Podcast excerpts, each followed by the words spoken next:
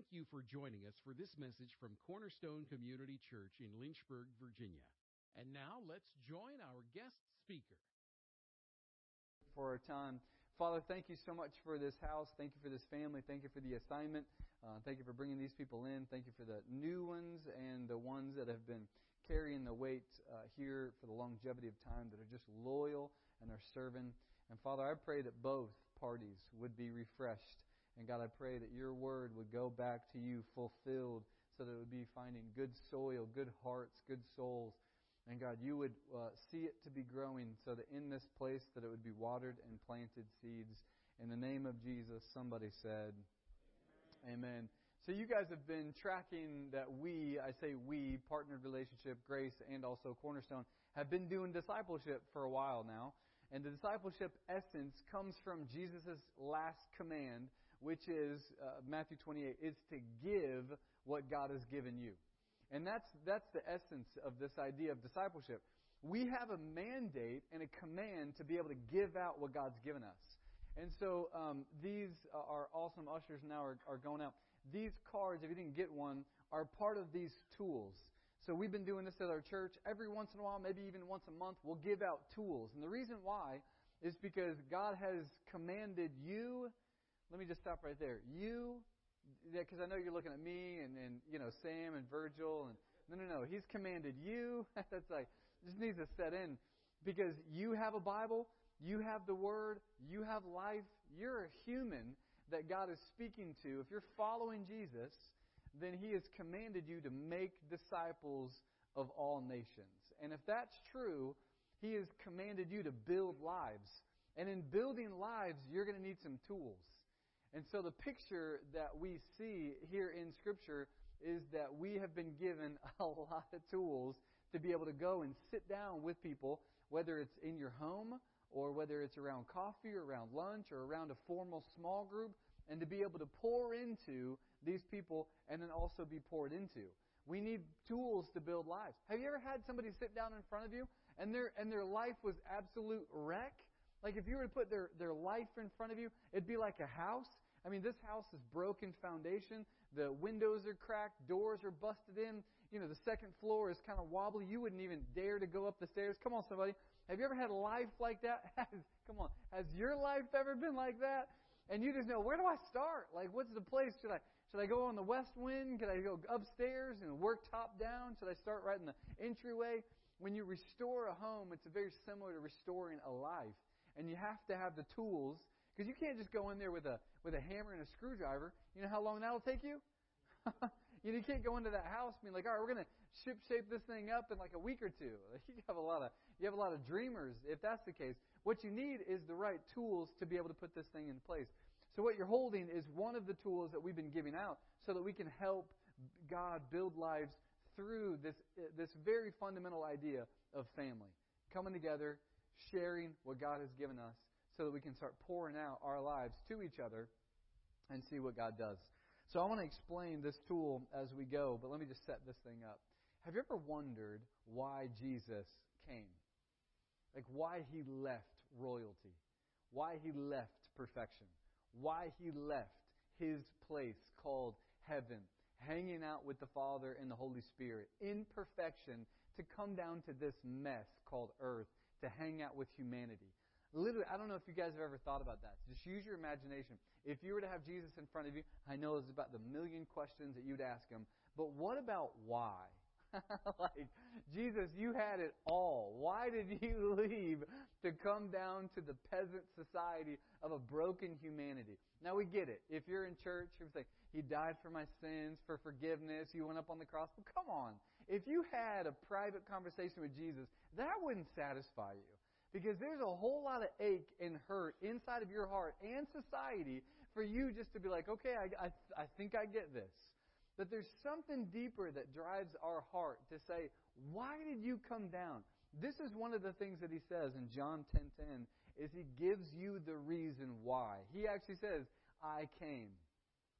I came. I came. Why? Why did you leave heaven? Why did you show up? Why did you live here? Why did you come and take my place on the cross? Come on, somebody.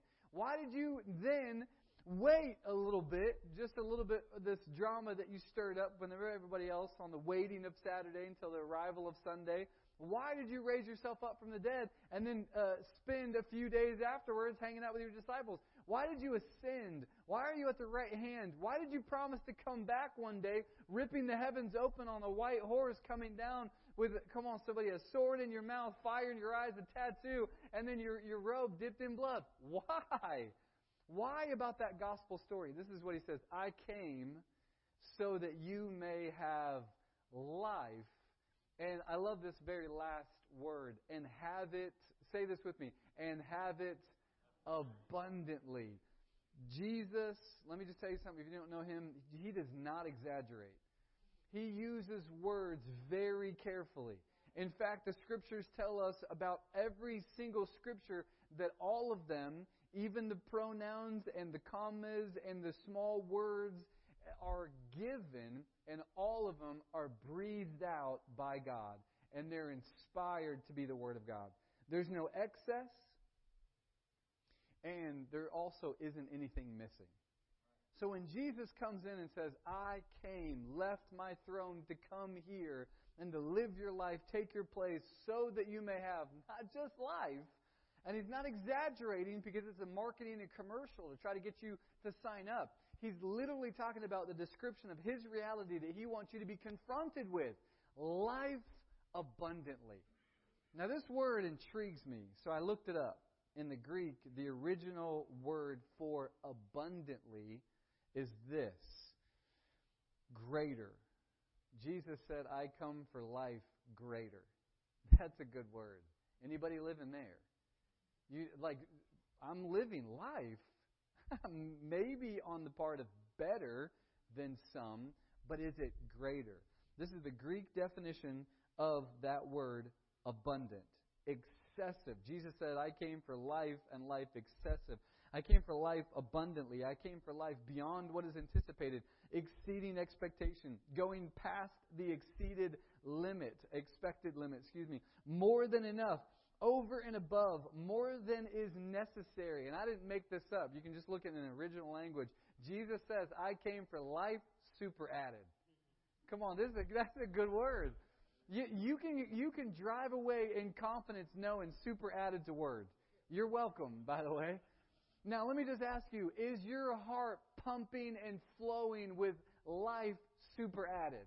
Is it coming? Is it spilling over? Is it leaking super added life because it's designed to hold the weight and the capacity to receive and to give not just life so that you can survive, but life abundant, excessive, more than you expected, greater. Life, come on somebody, say it with me, super added. What if your what if your heart was pumping with super added life? What would Monday look like? What would your spouse look like? What would your kids? Come on. What would your Mondays look like at work? What would your situations look if you had life flowing through your veins and pumping in your heart and you had more than enough? More than enough. What would life look like what were the troubles on the horizon that you're facing right now? What about the budget that you're looking at that you're not sure how to do that? What about the next decision of your life? What would that look like if your heart was packed with life and life super added, excessive, abundant. Everything else would be, you don't want to downplay this because there's some issues that we have. But if you have access to this, the promise of God that dwells inside of you, gr- apparently greater is He within you than anything else that you face in the world. If that's true, you have more than enough. You have been given more than enough. You have been given an Ephesians 3:20 lifestyle. You have been given over to a God who is a shepherd in your life and then declares with the next verse, you shall not want. You have everything you need. Where is it? It's inside the God that dwells inside of you, the Holy Spirit that fills you up constantly. And Jesus says, That is why I came. so you may have life today, forevermore. Now, it only gets better. I'm not saying life gets easy. that is clearly not the case for the gospel and especially for Jesus. But no doubt, even him facing the cross, there was joy set before him. And there is joy. This is the brilliance about our gospel. In James, there's a reminder there is joy attached to trials and tribulations. I don't think there's any other lifestyle that we can ever have to recognize that there is joy and an abundance of life given to us that we have access to whenever we face difficulties. But the problem is, yeah, yeah, I just gave you the good news. This is usually the gospel. Hey, look at all the promises. Yeah, like everybody's like, I'll take one of those. But see, the problem is you and me. The problem is we're broken. The problem is we're dull. We walk around like we're kind of alive, but we're really just outward shells, dead on the inside. He didn't say we're we're you know we, we need some improvement. He said you're dead in your transgressions. It's like you go into the doctor's appointment. I just got it's got a little bit of a just got a little cough. If you can get rid of this, doc, I'll be good. So he checks you out. He does a, a blood sample, comes back, he runs every test known to man. You're there for a little bit. He comes back and he says, I want you to sit down. Oh, why? The doctor says, It's worse than you think. he said, Well, I just have a little tickle. I just need you to get rid of it. Give me like a cough drop or something. He goes, No, you don't need a cough drop. You need life support. You're dying. This is the gospel. The greatest news that you've ever been told is you are worse off than you think, but there is a God who dwells inside of you who gives you life now and forevermore.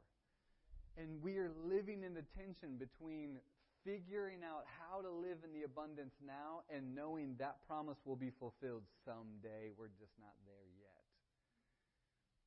Anybody feel the tension between I know there's a reality of what I have to do every single day to go to work and have the tensions and the stress of this world, but oh my God, one day, come on somebody, there is an eternity that I'm going to be living in and all of these things. I don't have to read my Bible anymore. You're not going to need to live it because you're going to be living it. You no need to read the very thing that's going to be inside of you and just pumping through your veins. I don't know if we're going to be walking in heaven or flying, but it's going to be amazing. But too many Christians just say, okay, well, one day, let's just sit in church and one day God will fix everything. No, no, no, no, no, no.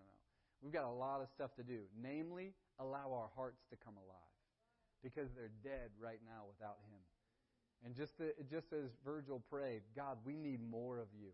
We don't need more information. We don't need more talent, more gift. We need more of the presence of God in our life so that we can go live a life abundantly that He came to live and give us. And so here we are in the midst of a situation that is not anything of a surprise to Jesus.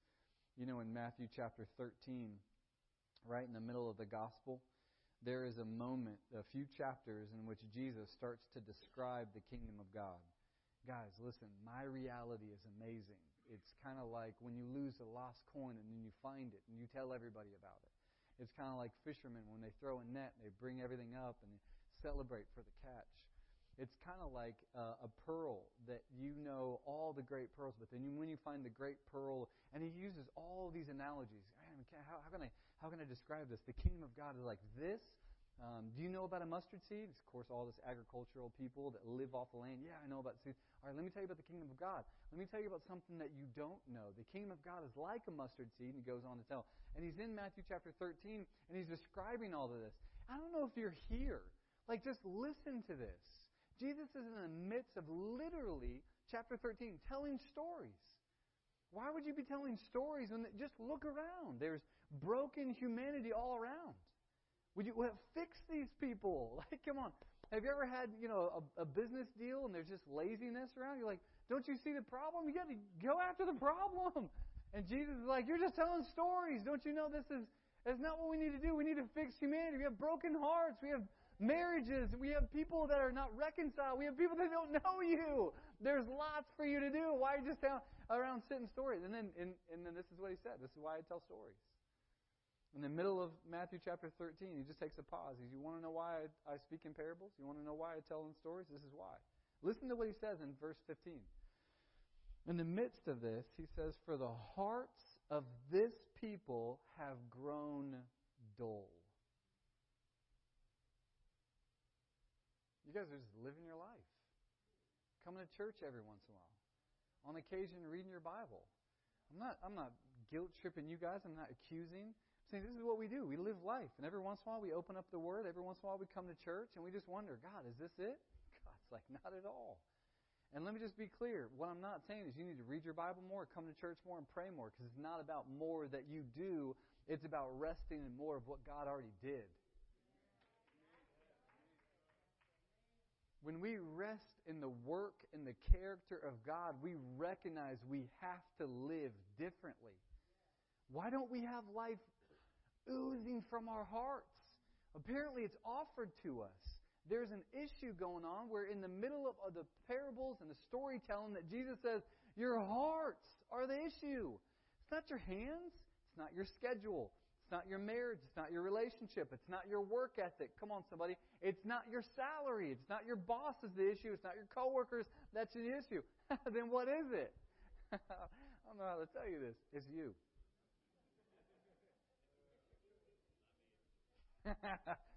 Usually we say that during breakups. Listen, we're breaking up. It's not you, it's me.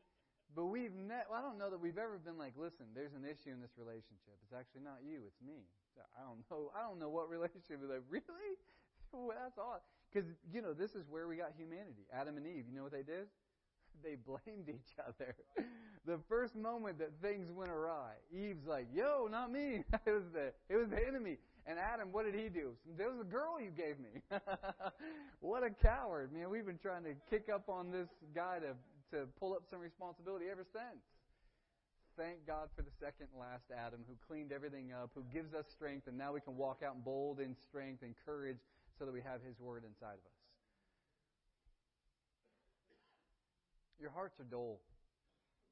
The issue isn't your calendar. The issue isn't your work. It's not your hands. It's not your feet. It's not your discipline. The work of God is allowing Him in your heart so that it's not this description that Jesus gives you. It's dull. Got a dull heart. You're just numb. You walk around life and you don't feel. You walk around life and, it, and it's either uh, um, swinging the pendulum on burnout or swinging the pendulum on laziness. I just, ah, I don't know, there's just so much to do. Where do you begin? Or it's like I'm so busy, I'm so busy, I'm doing, I'm doing, I'm doing, and I'm I'm going to town, and you can't even you can't even have time for the, the, the most important things because all you're doing is running around with the urgent things.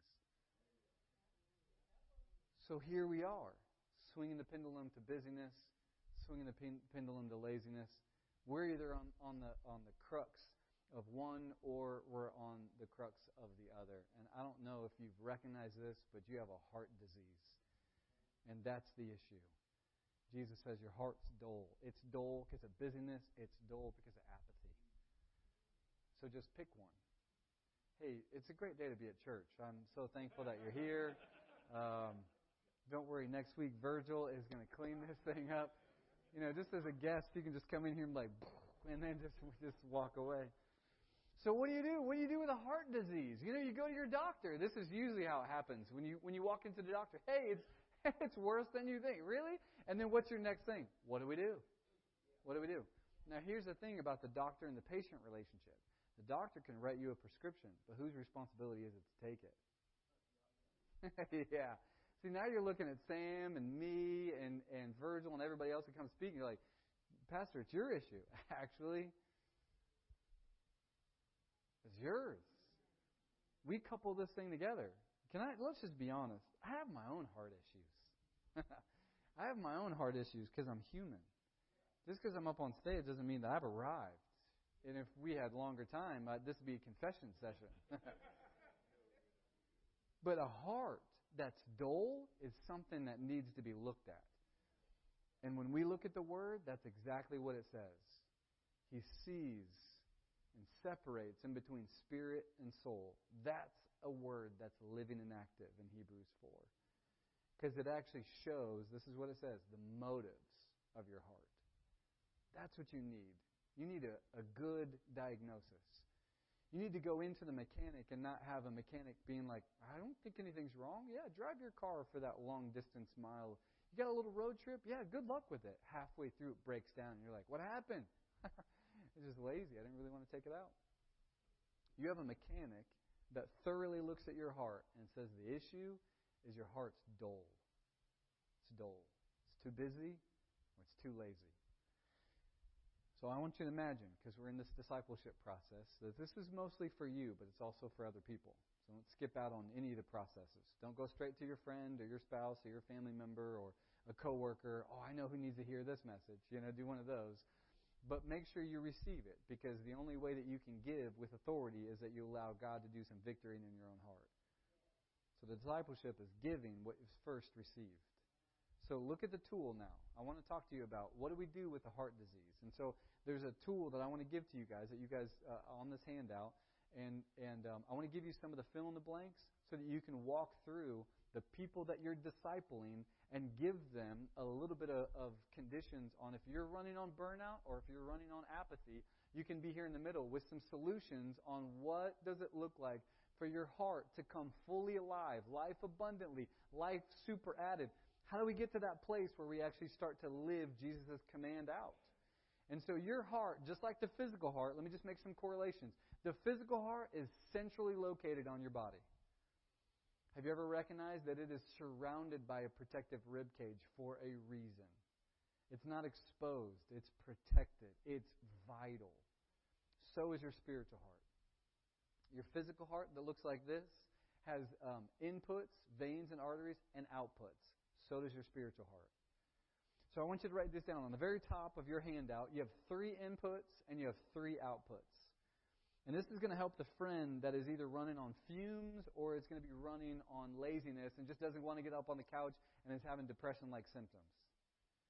This is going to be able to help both of them or you when you're in that situation. So here we go. Input. There's three things biblically, spiritually, that whenever you look through the Word, that God says, I want you to put this in your heart, hide it in your heart. And it's what you look at. It's the first thing. Your eyes, what you see, what you read, massively important. What you watch. Come on, somebody. When when people are with you, what movie you go to, what TV series you're watching, what you're binging on Netflix, but also when people are not looking and when you're all by yourself and you pick up your phone, you're on the computer, and you start picking this stuff up. What you see, what you look at. Jesus says when your eye is clean, your whole body's clean. What you look at is really, really, really important. And it's one of the areas in which that will gauge you the input of your heart. What you look at, what you see, what you choose to look at, what you guard your as if you guys have been around for quite some time, I didn't really hit this generation, but have you ever heard of the idea of bouncing your eyes? Bounce your eyes, brother. Bounce your eyes. You see something over there you shouldn't be looking at? Bounce your eyes. Boing. You know, just hit off. I heard that expression a long time ago. That's the, that's the idea. Or Job. Job says, I made a covenant with my eyes not to look at anything lustfully. You know, adultery isn't what you do with your hands, it starts in your heart. That's what Jesus says. So start way before that thing gets in there and start to share it with other people. Hey, I'm watching things I shouldn't be watching. I'm looking at things I shouldn't be looking at. And you get yourself around some accountable people, some men and women who will hold you accountable. Like some other men who will say, You look at that one more time, we're going to have to go take you back on the round on the shed and just make sure you never look at that again. Because Jesus says, When your eyes cause you to sin, cut them out. You need some people who be like, I will give you two black eyes if you keep looking at that because your wife is at home and she's amazing. So here we are with the three inputs. Eyes are one of them, what you look at. The second one, when you see, because you have three blanks here, are your ears. What are you listening to? What do you hear? What are you listening to in conversation? What are you listening to in uh, your audio? What are you listening to on your podcast? What are you listening to at work? What are you listening? What are you choosing to listen to? Although there's a bunch of noise, you're choosing to listen to a few things. You know what that is? It is it comes into your heart. Hearing comes by listening to the word of Christ. Faith is activated when you listen to the right thing. When you listen to something else, the only language that he knows is lies, and the enemy will allow you to listen to something that sounds kind of true or has a part truth to it. Half lies or full blown um, evil language that will move you away from the very truth, and truth will set you free. What you listen to is massively important. Conversations that you have, what you believe in. Have you ever just questioned what you think about? I mean, what you believe might be less. I believe in a God who's good. Yes, but does your foundation rest in Scripture? It might rest in somebody else's perception, but is it inside of the Word of God? And so the last one is what you consume. There's a few different ways inside is what you eat. Spiritually, it's what you eat. So the third, I don't know if you guys have that up on the visuals. The three inputs for your heart are eyes, ears, and what you eat. Ezekiel chapter 3, he says, I want you to eat the scroll. Uh, Jesus in John chapter 6 says, I want you to eat my flesh and drink my blood. This is not communion. He's literally just contextually saying, You had your physical bellies filled with food, but you still come to me. I'm giving you food that you know not of. So I'm giving you the food, which is the very Word of God, which is Him, because in John chapter 1, He's the capital Word that came from God. Eat my flesh, drink. What is He saying? Eat the Word. When you consume this, when you eat it, when you have the nutrition, you get the fat content, you get the carbs and the energy, you get the nourishment because you are, you've heard the saying, you are what you eat. You are what you eat. Consume the Word, and the Word will get in you, and, and inadvertently you'll be making decisions about the Word that are lined up with the kingdom of God that honor Jesus. Eat it, consume it, digest it. Have you ever heard the idea of meditate on it? It's a, uh, the, the Hebrew in the Old Testament and in the, the Greek, it's a murmuring. It's a meditating. It's what cows do. Not to get graphic, lunch will be later. But you, you regurgitate it, you chew on it, you bring it back down, digest it. Pull out all the good stuff. Hey, have, has God spoken to you something in weeks or months past? Bring it back up. Chew. Think about it. Put it back in your journal. Put it back in the Bible. Then weeks or uh, months later, when you need to be reminded of the promise of God, bringing that back up. That's meditating on it. Telling that to yourself. You know, in Psalm 103, David actually says, Bless, hey soul, bless the Lord. And that's what he's doing. He's telling his soul what to do. Hey, today you will bless the Lord. What do you mean? I don't feel like reading the Word, but you need to consume. You need to eat. You need to worship. You need to go to church today. You need to show up to your, your group. I don't feel like it. You've suppressed the feelings, so you're living by the Spirit. This is what God's commanded us to do. Consume it to get the most out of it. All right, now your three outputs. Let me give you this uh, quickly, and then I want to give a little bit of description. Your three outputs are the words that you speak, the actions or deeds, words, deeds, and the last one is perspective. Words, action, deeds, life, and then perspective. So these are your three outputs. How you look at life, your perspective on life, varies greatly. Let me just give you a quick example in the Gospels. You know, there's four Gospels Matthew, Mark, Luke. Come on, somebody. Matthew, Mark, Luke, and John. So there's four guys who apparently wrote on the same life of Jesus. Have you ever seen these overlap? They're very similar, but are they the same? Uh-uh, they're not the same. John's Gospels, different Mark, Luke, and Matthew. They're all different, all around the same. They have very similar. The Synoptic uh, Gospels, those three are very similar, but not, by and large, they're four different what perspectives on one life that they are very connected to. So if you and if you're married, you and your spouse were to go to a movie you guys would come out of the movie and you guys would have two different. Per- hey, what do you think about it? What, do, what are you asking? Your perspective. Hey, we have an issue here in front of us. What do you see? Do you see a fear based situation or do you see faith where God can show up? That's perspective.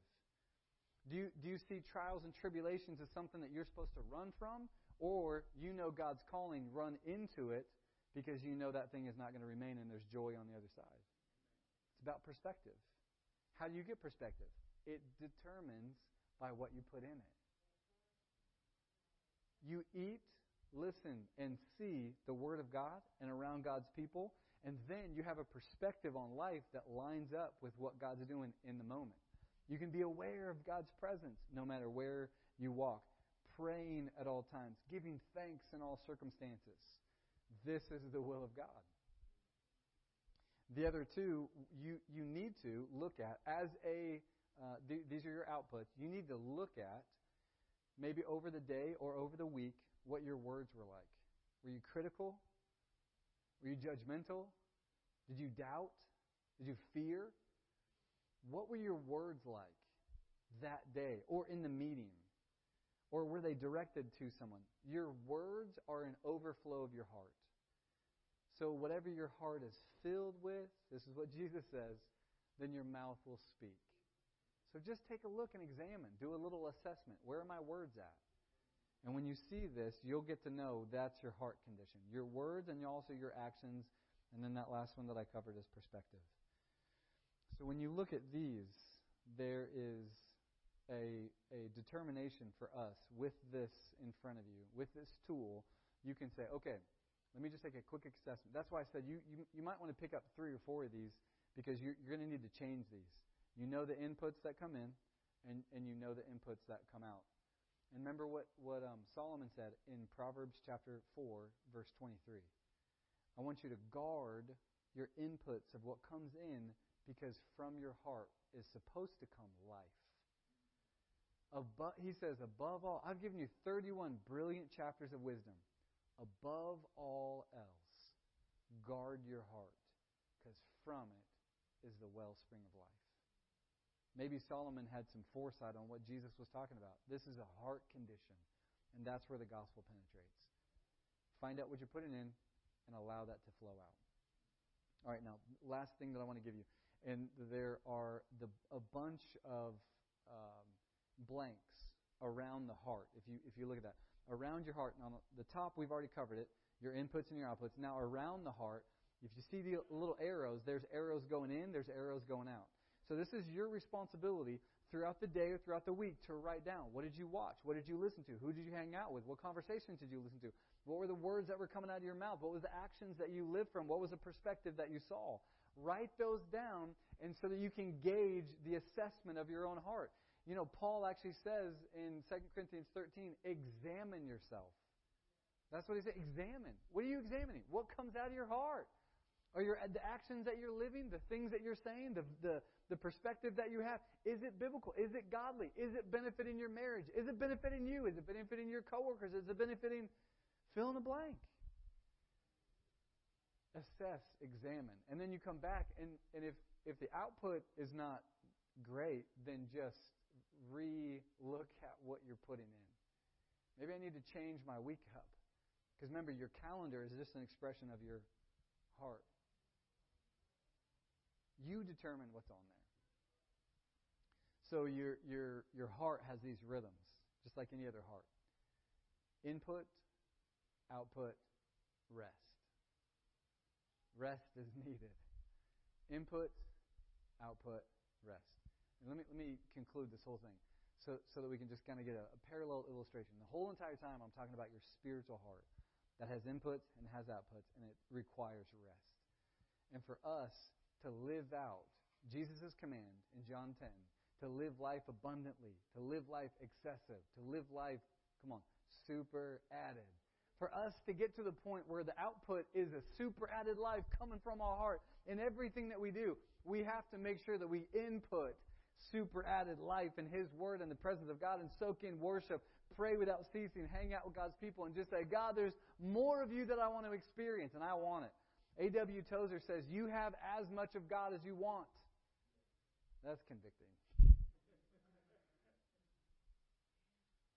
Okay, now this is the spiritual heart. Let me parallel. Let me wrap this up with a quick um, uh, illustration and a story on the physical heart.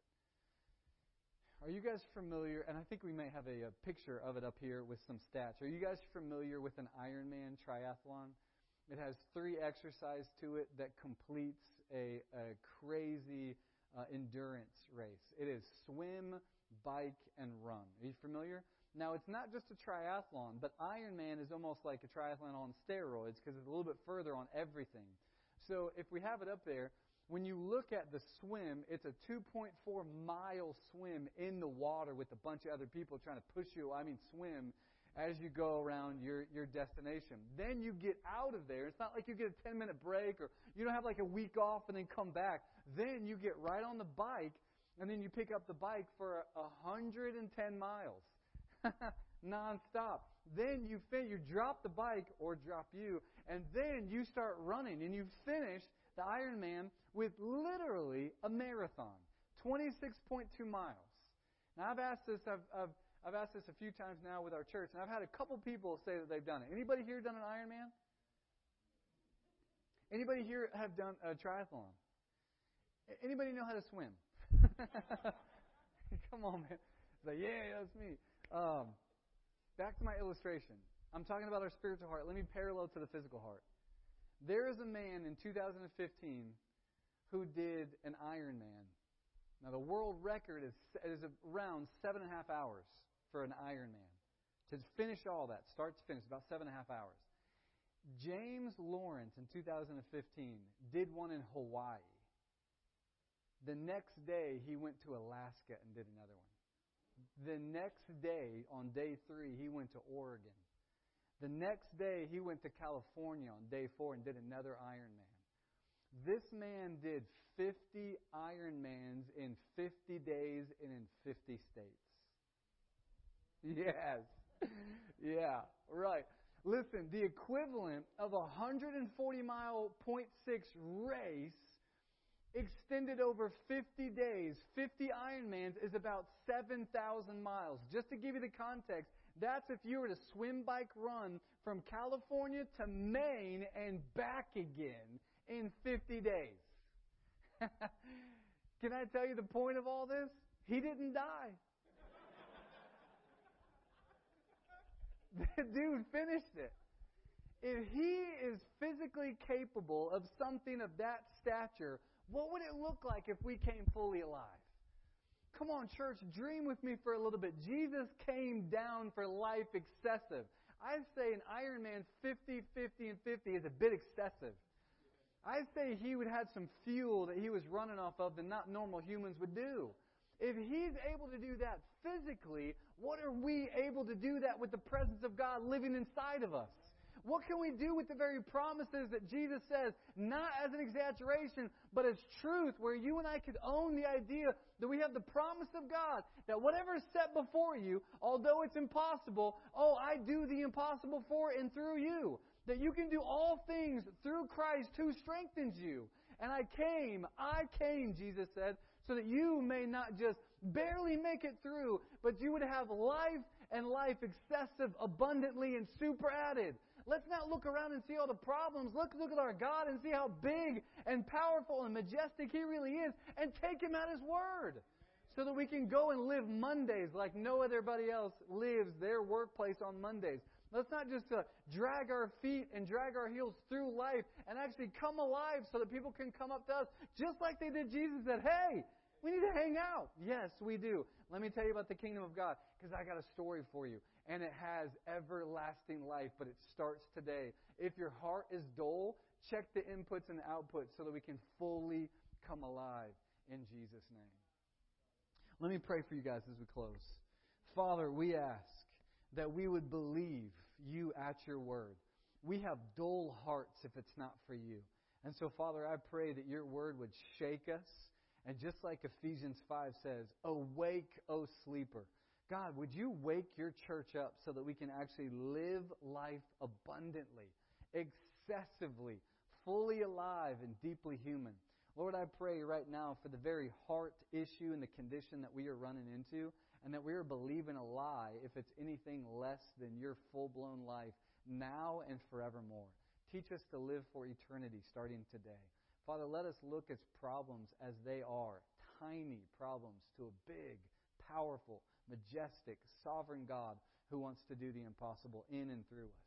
Father, I thank you for these people. I thank you for hearts that are ready. And God, I pray in Jesus' name for a super added life. In Jesus' name, somebody said. Thank you for listening to this message from Cornerstone Community Church. We are located in Lynchburg, Virginia at 525 Old Graves Mill Road. You can find us online at cornerstonelynchburg.com. Contact us by email, cornerstonecom at comcast.net, or call us at 434 847 4796. We pray the Lord bless you and keep you.